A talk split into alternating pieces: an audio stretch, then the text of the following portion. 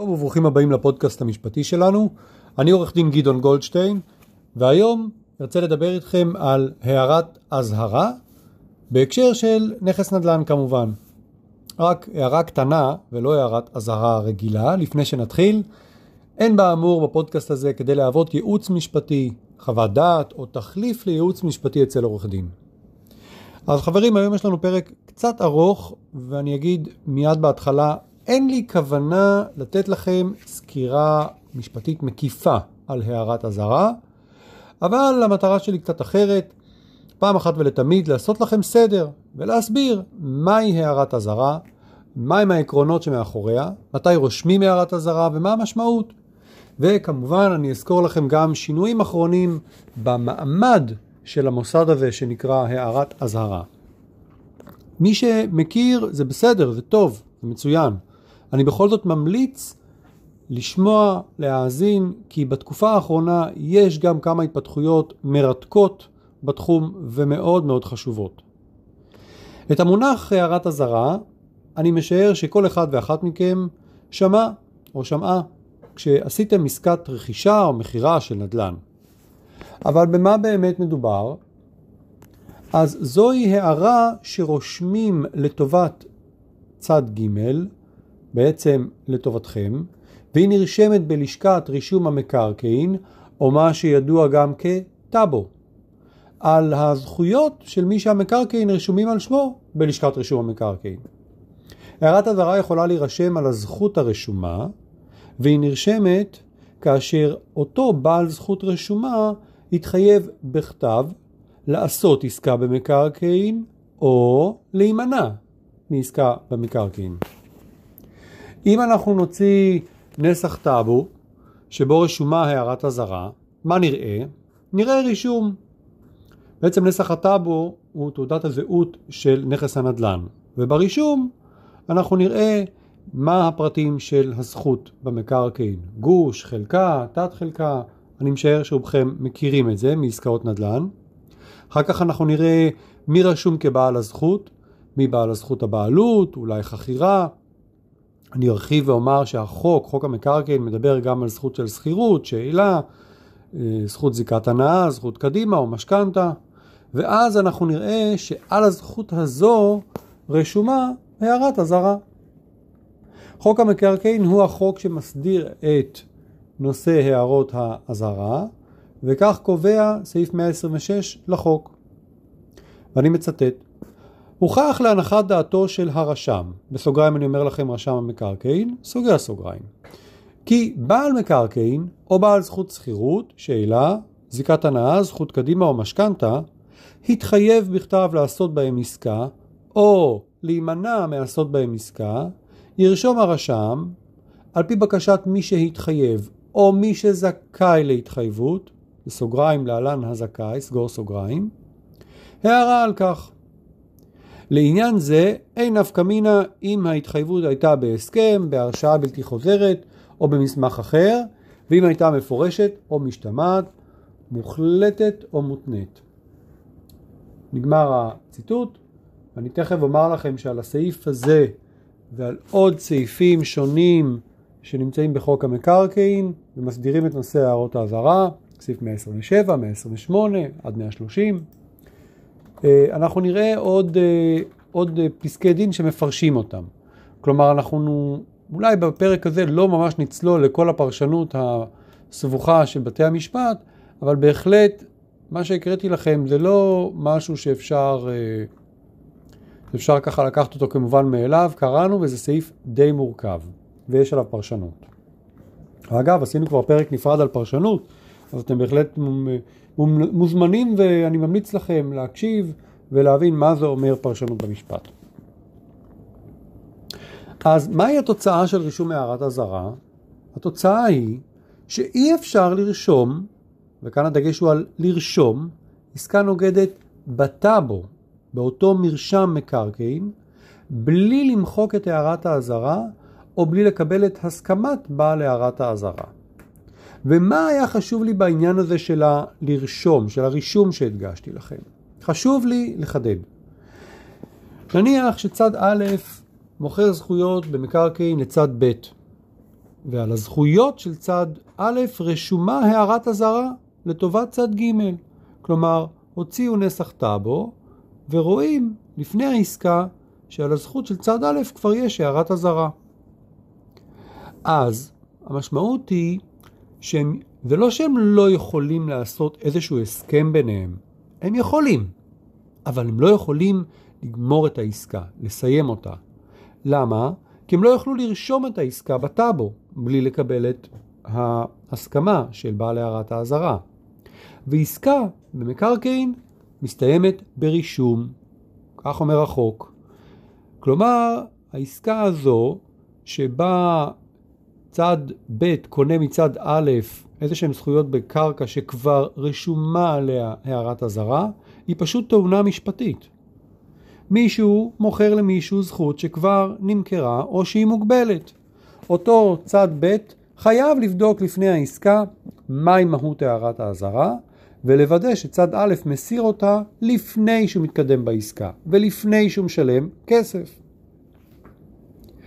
בעצם אפשר לומר שמטרת הערת האזהרה היא להזהיר צד ג' ולהודיע לכל העולם שנעשתה פה פעולה משפטית במקרקעין, בין אם בדרך של מניעת עסקה נוגדת, בין אם בדבר פעולות משפטיות שעתידות להתבצע במקרקעין, ובין אם בדרך של הכרזה על זכויות של צד ג' במקרקעין, צד, אולי צד ד' במקרקעין במקרה הזה. המרשם המקרקעין, אותו טאבו, נועד להקל על ביצוע עסקאות במקרקעין, למנוע תרמיות ולספק מידע אמין בדבר מי בעל הזכות במקרקעין לציבור הרחב ולרשויות התכנון. זו המטרה, יש על כך פסיקה של בתי המשפט. הטאבו הוא מרשם פומבי. כל אחד ואחד מכם יכול לעיין בו. אין בעיה להוציא נסח טאבו, זה עולה כמה שקלים. ולכן הנחת המחוקק היא שאם רשומה הערת אזהרה, אז כל אחד יכול לראות אותה, אם הוא פשוט יוציא נסח טאבו. אגב, כאן אני אומר, איזשהו דגש קטן בעסקאות נדל"ן שבהם המשרד שלנו מייצג, אנחנו תמיד מוציאים נסחי טאבו אך ורק מ, אה, מהרשות, אה, ממשקת הרישום המקרקעין ישירות, ולא מאתרים מסחרים שמוכרים נסחי טאבו. זה גם הכי זול והכי ישיר והכי פשוט. כלומר, מצופה ממי שמתכוון לבצע עסקה במקרקעין, נניח לרכוש אותם, להוציא נסח טאבו ולבדוק את האופן שבו רשומות הזכויות. אגב, אני פותח סוגריים, גם אם אתם עושים עסקה של סחירות מקרקעין, אני ממליץ לכם להוציא נסח טאבו ולראות האם באמת מי שאתם עושים מולו עסקה הוא בעל הזכות הרשומה. אני סוגר סוגריים. ואם אנחנו רואים הערת אזהרה על הזכויות של הבעלים הרשום בטאבו, זו, רבותיי, נורת אזהרה מהבהבת, שמבהירה שאי אפשר לסיים עסקה במקרקעין בלי למחוק את הערת האזהרה קודם לכן, ולמעשה בלי לקבל את הסכמת בעל הערת האזהרה. מתי אנחנו רואים הערות אזהרה? מתי הן נרשמות? כאשר יש לכם התחייבות של בעל המקרקעין לעשות עסקה מול צד ג', ואז תנאי לביצוע תשלומים הוא רישום הערת אזהרה קודם כל. זה קורה בכל עסקת מקרקעין, בכל עסקת מכר או רכישה של מקרקעין רגילה, משלמים תשלום ראשון כנגד רישום הערת אזהרה. אחרי שנרשמת הערת אזהרה, ממשיכים בתשלומים האחרים לפי לוחות זמנים שאנחנו תופרים בכל עסקה ועסקה. וזו הערה שנרשמת על פי סעיף מאה עשרים ושש לחוק המקרקעין. מתי עוד רושמים הערות אזהרה? למשל, כאשר יש בנק שנותן משכנתה, ואז הוא דורש לרשום לטובתו הערת אזהרה. הבנקים הרי לא פריירים. הם רוצים לוודא את פירעון המשכנתה ולהבטיח את הזכויות שלהם בדרך מסוימת. אז הבנק דורש רישום הערת אזהרה, ובעל הזכות לא יוכל למכור את הזכויות בקרקע בלי קבלת הסכמת הבנק שלטובתו רשומה הערת אזהרה. עוד דוגמה, מתי נרשמת הערת אזהרה? למשל, כאשר מתמנה כונס נכסים על הזכויות של הבעלים במקרקעין, ניתן לרשום הערת אזהרה בדבר המינוי. ויש עוד הרבה מקרים שאפשר לרשום בהם הערת אזהרה.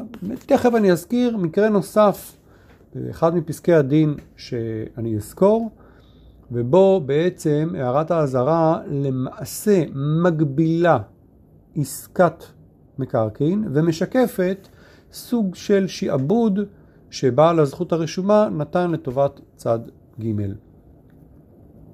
אולי זה מקום טוב גם להזכיר שכאשר רוכשים דירה מקבלן, אז הערת האזהרה נחשבת לאחת מבין הבטוחות שניתן לקבל על פי חוק המכר בסוגריים דירות, סגור סוגריים, נפתח עוד סוגריים, הבטחת השקעות של רוכשי דירות, סגור סוגריים, תשל"ה אלף תשע מאות שבעים וארבע. על פי החוק הזה, קבלן או יזם שמוכר לכם דירה מחויב לתת לכם את אחת הבטוחות הנקובות בחוק, מהרגע שהוא לוקח מכם מעל שבעה אחוז מכספי התמורה של המכר. הקבלן יכול לתת לכם ערבות בנקאית על הכספים שלכם, תעודת ביטוח מחברת ביטוח, לרשום שעבוד על הדירה לטובתכם או לטובת חברה לנאמנויות, או לרשום על שמכם הערת אזהרה. זו בדרך כלל הבטוחה הבסיסית ביותר. בואו נעשה סיכום ביניים. כשאתם רוכשים זכויות במקרקעין, לפני העברת זכויות במלואן על שמכם, הצעד הראשון שתרצו לעשות, וכנראה אפשרי יהיה לעשות, הוא רישום הערת אזהרה.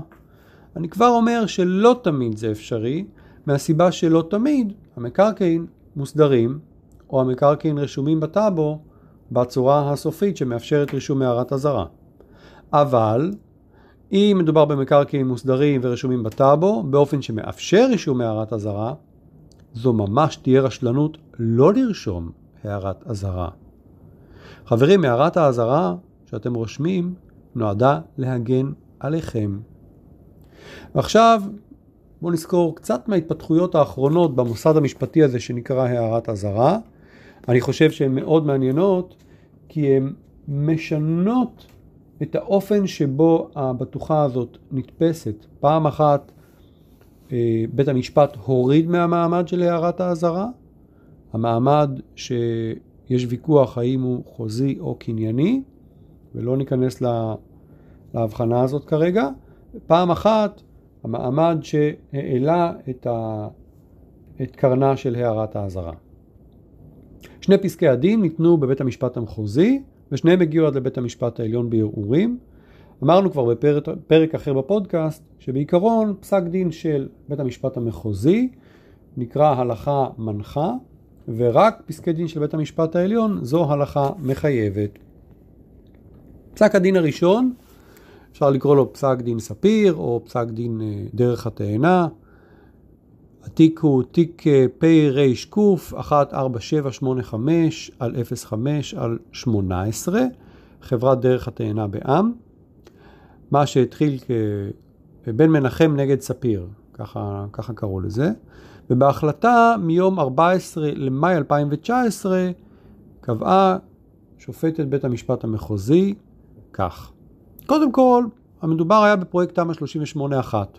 סקרנו גם בפודקאסט קודם והסברנו שתמ"א שלושים ושמונה אחת זה פרויקט חיזוק ועיבוי, שבו כנגד חיזוק הבניין והשיפוץ הכללי שלו ותוספת לדירות, חיזוק נגד רעידות אדמה, היזם מקבל תמורה של דירות נוספות בבניין, בדרך כלל על הגג. במקרה הספציפי הזה, וזה לא מקרה יחיד, זה קורה המון, אתם יודעים, לא המון, אבל זה קורה לא מעט בתמ"א שלושים ושמונה אחת, החברה שהקימה את הפרויקט נקלעה לחדלות פירעון. בהתחלה מינו לחברה כונסי נכסים, ולאחר שגם הם לא הצליחו לחלץ את הפרויקט מהמצב שלו, הוגשה בקשה לפרק את החברה, והתיק הזה דן כבר למעשה כשהחברה בסטטוס של פירוק. ממנים לחברה מנהל מיוחד, והוא עשה בדיקות, והתברר לו שיש דירות חדשות בבניין שנמכרו, אבל יש פה איזשהו עניין מעניין. יש כמה דירות, היו שבע יחידות, שבע דירות שנמכרו לרוכשים שהיו קרובים, מה שנקרא מקורבים לבעלים של חברת דרך התאנה, והם נמכרו במחירים נמוכים, בסכום המצרפי שהם נמכרו בו היה נמוך בערך ב-שתיים נקודה שלוש מיליון שקלים, בהשוואה לתמורה שהדירות האלה היו שוות, והוערכו על ידי השמאי שהכין דוח אפס לפרויקט. דוח אפס זה דוח, אני אומר על קצה המזלג, שמכינים אותו בתחילת כל פרויקט נדל"ן, והוא בין היתר מעריך לנו את שווי הדירות והעלויות ובכמה נמכור אותם וכו'. לעומת זאת, שלוש דירות שנמכרו לרוכשים חיצוניים נמכרו בסכומים שעולים בהרבה על אלה שהופיעו בהערכת השמאי באותו דוח אפס. המנהל המיוחד שמונה לחברה סבר שהמחירה של הדירות לרוכשים הקרובים גרעה מהכנסות הפרויקט למעלה משני מיליון שקלים. והנה גם סיבה ללמה הפרויקט הזה כנראה נקלע, אני משער, מניח, אני לא מכיר את כל העובדות, אבל נקלע לאיזושהי בעיה תזרימית או מאזנית, ואי אפשר היה לגמור אותו. אותו מנהל מיוחד ניסה לעניין יזמים אחרים, לקנות את הפרויקט, להיכנס אליו, במקום החברה בפירוק. אבל כולם סירבו. כנראה לאור העובדה שהדירות כבר נמכרו, והפרויקט לא מאוד גדול. מה עשה המנהל המיוחד? פנה לבית המשפט, וביקש לבטל את חוזה המחר, ושימו לב, ולבטל את הערות האזהרה שניתנו לרוכשים. אותן הערות האזהרה שבעצם נועדו לשמור על הרוכשים, להגן עליהם ולהבטיח להם שהכספים שהם שילמו בעצם מובטחים בדמות הערת האזהרה. מה קרה בבית המשפט? השופטת, בית המשפט המחוזי, הורתה בסופו של דבר לבטל את חוזי המחר של הרוכשים, וכתוצאה מכך גם את הערות האזהרה שנרשמו לטובת הרוכשים. השופטת התייחסה לסוגיה מעניינת, הבחנה מעניינת שאני לא יודע עד כמה היא מהווה איזשהו תקדים חזק, אבל התייחסה לכך שהדירות למעשה עוד לא הושלמו. השופטת כאן הסתמכה על פסק דין שניתן בבית משפט עליון לפני כמה שנים, והיא התאימה, אני מצטט, אין עסקינן בנכס מקרקעין שהושלם, התומן בחובו זכויות קנייניות, בסוגריים או מעין קנייניות, סגור סוגריים, העומדות לטובת הרוכשים. סוף ציטוט. בעצם מה שאני רוצה לומר, השופטת אמרה כאן, הדירות עוד לא נבנו, ולכן הערת האזהרה היא לא על נכס בנוי, ולכן זו לא זכות קניינית. וכאן השופטת אומרת, במקרה הזה אני מוכנה לבחון את האפשרות לבטל אותה. אז השופטת אגב, בתיק הזה, הייתה סיבה טובה מאוד לבטל את חוזה המחר, אפשר לחלוק עליה, אפשר לבקר, אבל הייתה לה סיבה, והיא אומרת כך, בלי ביטול החוזים, וכצעד נגרר, בלי ביטול הערות האזהרה, כנראה שאי אפשר להמשיך בפרויקט. הרי מדובר בפרויקט הפסדי, החברה כבר הגיעה לפירוק, אף אחד אחר לא מוכן להיכנס לפרויקט הזה, אף אחד אחר לא יכול לעשות עם זה שום דבר. אז היה צריך לייצר כאן תזרים מזומנים חדש לפרויקט, ואיך עושים את זה? אם הפרויקט כבר ככה סגור ורוב הדירות נמכרו, נבטל את הדירות שנמכרו, נבטל את החוזים שלהם, נבטל את הערות האזהרה, ונמכור שוב את הדירות במחירים ריאליים, לפי דוח האפס, אולי אפילו מעבר לזה, כמו שראינו שדירות חדשות נמכרו. וכך נזרים כסף לפרויקטים, לפרויקט, סליחה, ונסיים את הפרויקט. מה קורה עם מי ששילם וקיבל הערת אזהרה שרשומה על שמו? אותם רוכשי דירות יאלצו להגיש תביעות חוב למפרק של החברה, ויש להניח שגם הם יקבלו את הכסף שלהם בחזרה ברגע שהדירות החדשות יימכרו. זאת איזושהי אמירה שאין עליה החלטה מפורשת בפסק הדין, לא הגיע השלב לדון בזה ולכן לא ניכנס לזה כאן. אגב, על ההחלטה הזו של בית המשפט המחוזי, אגב תיק הפירוק, הוגש ערעור לבית המשפט העליון, אבל כמו שקורה הרבה פעמים, יש דיון מחוץ לפרוטוקול, ומה שיש לנו זה החלטה שאומרת שהמערערים בסופו של יום משכו את ידם מהערעור, כלומר חזרו בהם אחרי שהם שמעו מה השופטים אומרים, אבל זה גם אומר שהשופטים באיזשהו מקום תמכו בהחלטה של השופטת, או הבינו שכנראה במקרה הזה אין ברירה. בכל מקרה אין לנו פסק דין של בית המשפט העליון כאן. פרשה שנייה שהגיעה לבית המשפט העליון, פרשה מעניינת, עירור אזרחי שלוש אפס ארבע שתיים תשע עשרה, אביחי ורדי, נאמן לנכסי החייב צחק יפה נגד אלימלך רייחמן. פסק הדין ניתן ב-עשרים ותשעה לדצמבר אלפיים ועשרים. פסק הדין של השופטים מינץ, עמית וברון. ואני אזכור בפניכם את העובדות וניגע בשורה התחתונה.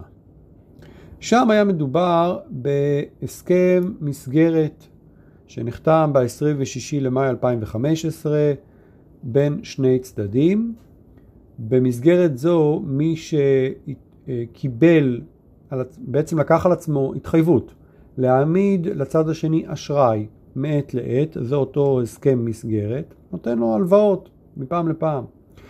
אז להבטחת פירעונו של האשראי נקבע באותו הסכם שהחייב יחתום על התחייבות להימנע מביצוע עסקה באיזשהו מגרש, מגרש שידוע כגוש, חלקה וכו'. ויחתום על שטר משכון אה, במקרקעין לטובת מי שמעמיד את אותו אה, אשראי מעת לעת. באמת, בהתאם לאמור באותו הסכם מסגרת, ב-שלושים ואחד למאי, כלומר תוך כמה ימים, נרשם משכון על המקרקעין אצל רשם המשכונות לטובת מי שהעמיד את ההלוואה.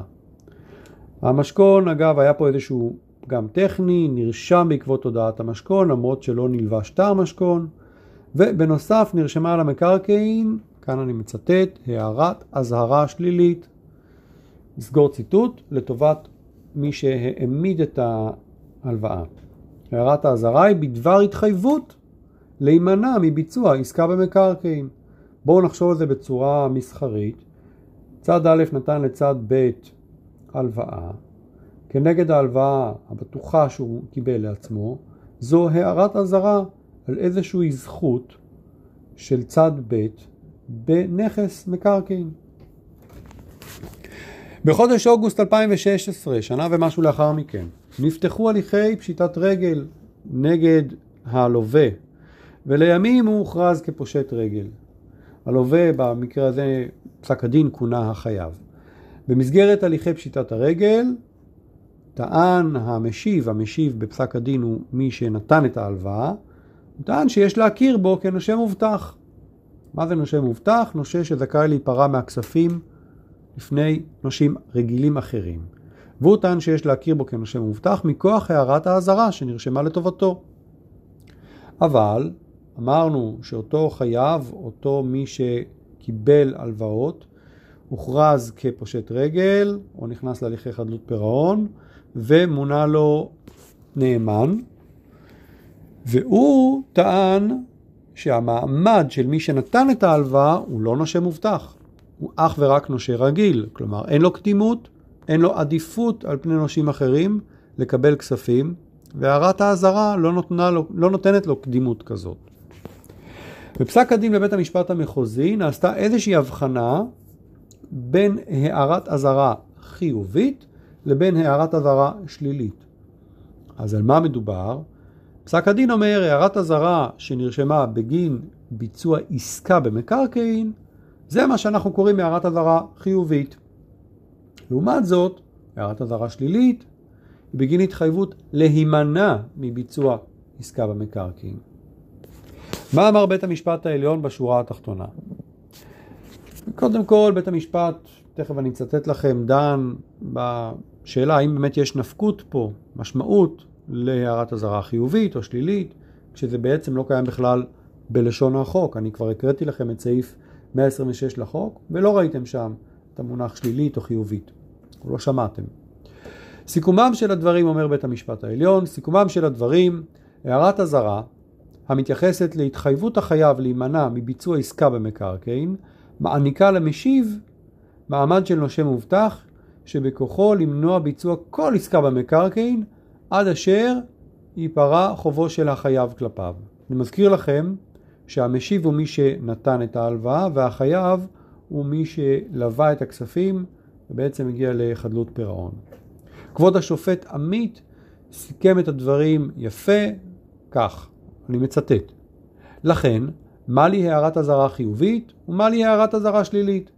בשני המקרים התחייבות חוזית הופכת בעקבות רישום ההערה למעין שלט, שניצב על הנכס ומודיע באופן פומבי לכולי אלמה, כי לבעל ההערה עדיפות על פני עיכול מאוחר או על פני נושים של הבעלים המתחייב במצב של חדלות פירעון. סגור סוגריים. לכולי אלמה, מה שאומר השופט בעצם, המרשם, הטאבו פתוח לכולם, לכל העולם. כולם יכולים לראות אותו.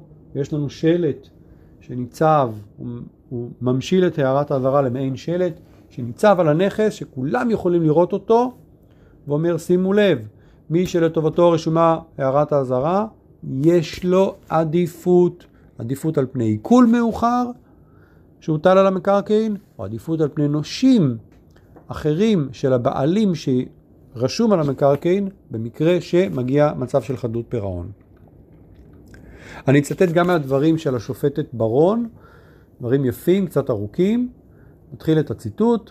על פי פשוטו של מקרא, סעיף מאה עשרים ושבע ב' לחוק המקרקעין, הקובע מהן תוצאותיה של הערת אזהרה, אינו מבחין בין הערת אזהרה שלילית ובין הערת אזהרה חיובית. בהתאם להוראת, להוראה זו כלשונה, הערה שנרשמה לזכותו של המשיב על מקרקעי החייב, מזכה את המשיב במעמד של נושה מובטח על פני נושים אחרים של החייב, שהוכרז פושט רגל. מסקנה זו עולה בקנה, בקנה אחד עם הרציונל שמאחורי רשומה של הערת אזהרה, שהיא בבחינת, שימו לב, נורה אדומה מהבהבת המטריעה בפני כל על אודות קיומו של מטען שהמקרקעין נושאים לזכות בעל ההערה. הערת האזהרה מייחדת את המקרקעין להבטחת זכויותיה של, זכויותיו של בעל ההערה, ומשמע שבמצב של חדלות פירעון מוקנית לבעל ההערה, למשיב בענייננו, עדיפות במקרקעין על פני נושים אחרים של החייב, גם על פני המערער המאמש, המשמש נאמן לנכסיו. סוף ציטוט. חברים, אני חושב שהדברים האלה מסכמים לנו יפה את הנושא של הערת אזהרה, באופן תמציתי וקולע. כשאתם רוצים להגן על הזכויות שלכם, והדבר אפשרי מבחינה טכנית, תרשמו הערת אזהרה. לעומת זאת, כשאתם עושים עסקה שמעורב בנכס נדל"ן, ואתם מוציאים נסח טאבו, זו החובה שלכם, להוציא נסח טאבו, ואתם רואים שכבר רשומה הערה לטובת צד ג' כלשהו, רבותיי, זהו, זוהי נורת אזהרה מהבהבת. זהו אותו שלט שמדבר עליו השופט עמית. אל תתקדמו בעסקה בלי להתייעץ עם עורך הדין שלכם, ובלי להבין את המשמעות של אותה הערת אזהרה, כי פשוט לא תוכלו להתקדם ברישום העסקה בלי לסלק את הערת האזהרה, או בלי לקבל את הסכמת בעל הערת האזהרה. חברים, תודה רבה שהאזנתם. היום היה נושא מורכב, ושוב, אין באמור בדברים היום כדי להוות ייעוץ משפטי או תחליף לייעוץ משפטי אצל עורך דין. אני עורך דין גדעון גולדשטיין, מקווה שלמדתם ונהנתם.